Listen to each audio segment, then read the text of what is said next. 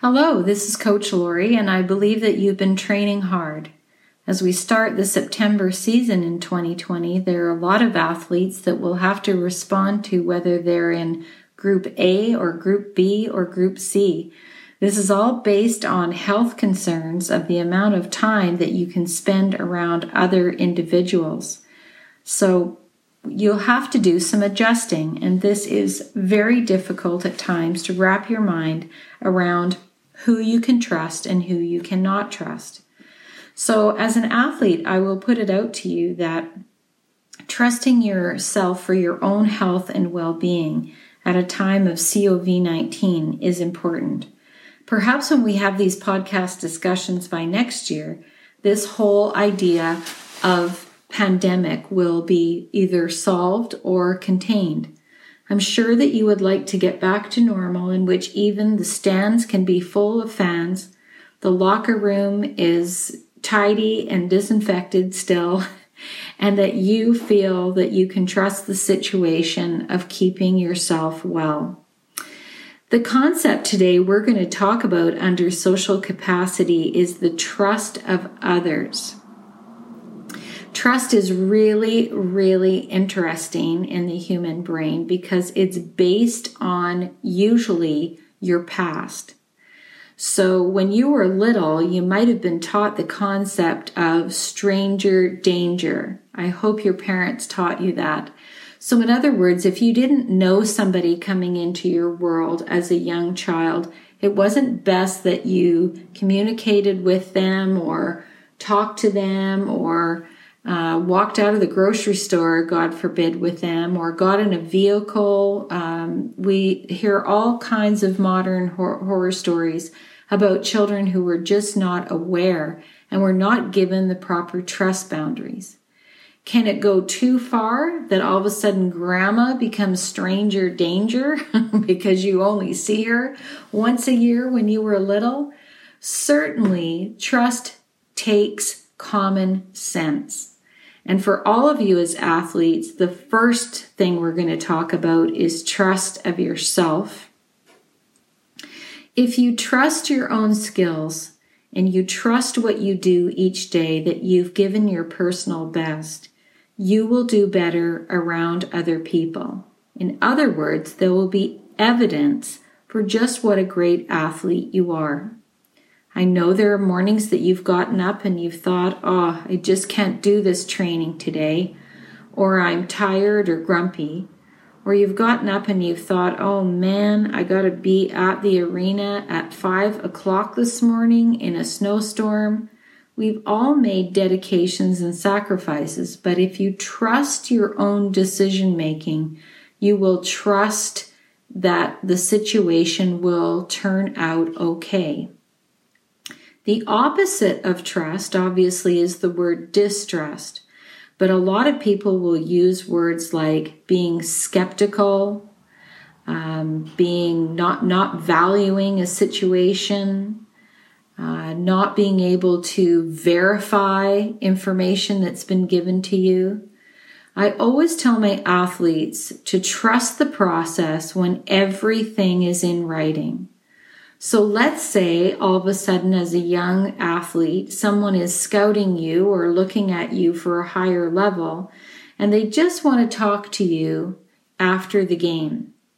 You've got to trust that that individual needs to present themselves professionally. They're not just someone off the street saying that they're going to offer you a contract or a scholarship or a new team or a travel budget they should right away, and you'll know that they're sincere if they present you with a business card, a simple business card.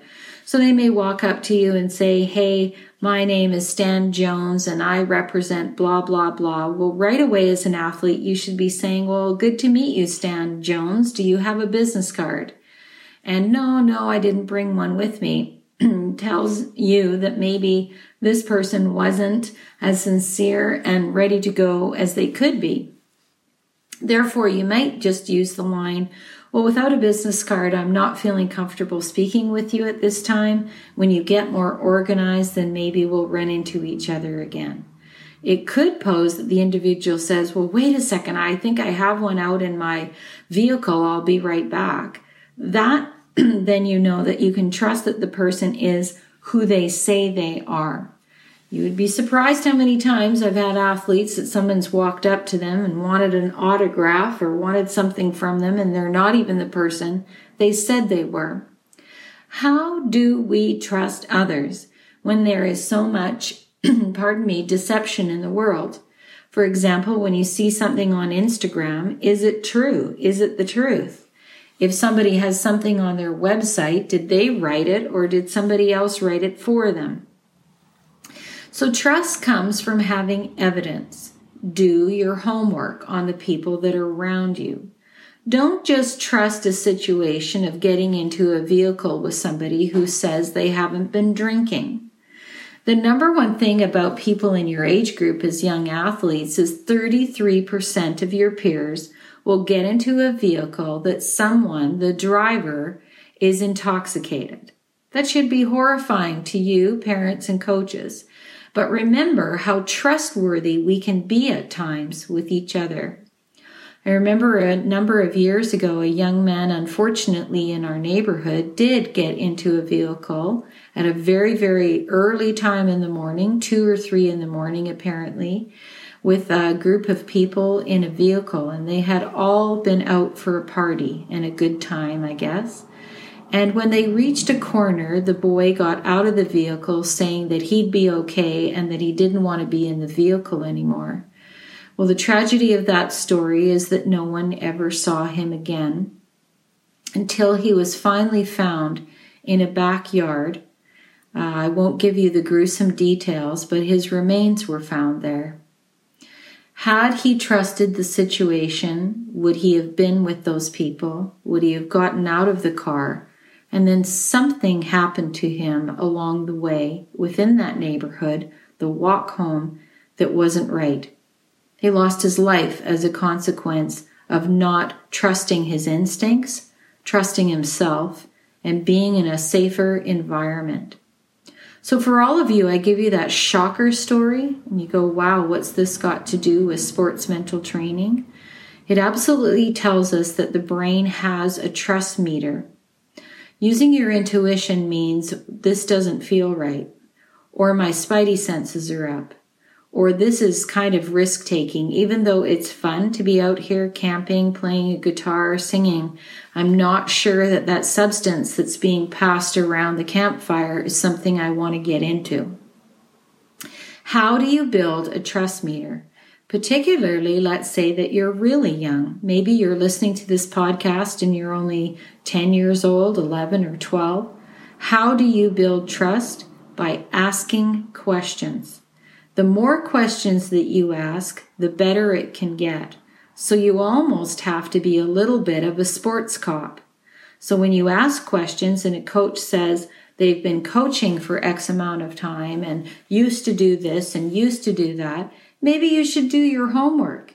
And parents often maybe even giggle about this a little bit. I had a 12 year old who did look up his coach on the internet and wanted to know whether the gentleman had ever had a criminal record. well, that can be a shocker for some of you, but for this kid, he said, I'm going to be spending a lot of time with this guy in terms of my head coach and being on a bus and in our team in a hotel and everything. I want to know who this person is. So do you see, even as parents and coaches, we just trust situations at face value without digging down into the facts. The facts are, again, that you need to trust yourself. So through your instincts and evidence, if something doesn't feel right, then don't do it. The second thing is how you create a trustful bond with someone else. Trusting others on your team means that they need to provide the evidence as well. So ask a question. Maybe it's hypothetical, big adult word for maybe it's imaginary. So you're trying to get to know one of your defensemen on your team. You're, you're thinking that maybe he's got a few difficulties in life and you're not quite sure that you trust him because he has emotional outbreaks a lot. You might ask him a question. The question might be, Hey, Dan, what would you do if we lost a game and somebody checked you really hard into the boards. well, you're going to get his reaction. And maybe his reaction is barbaric. Maybe he says he's going to hack and slash. Maybe he says he's going to go out in the parking lot and slash that parent's tires. I don't know what the, the answer is going to be.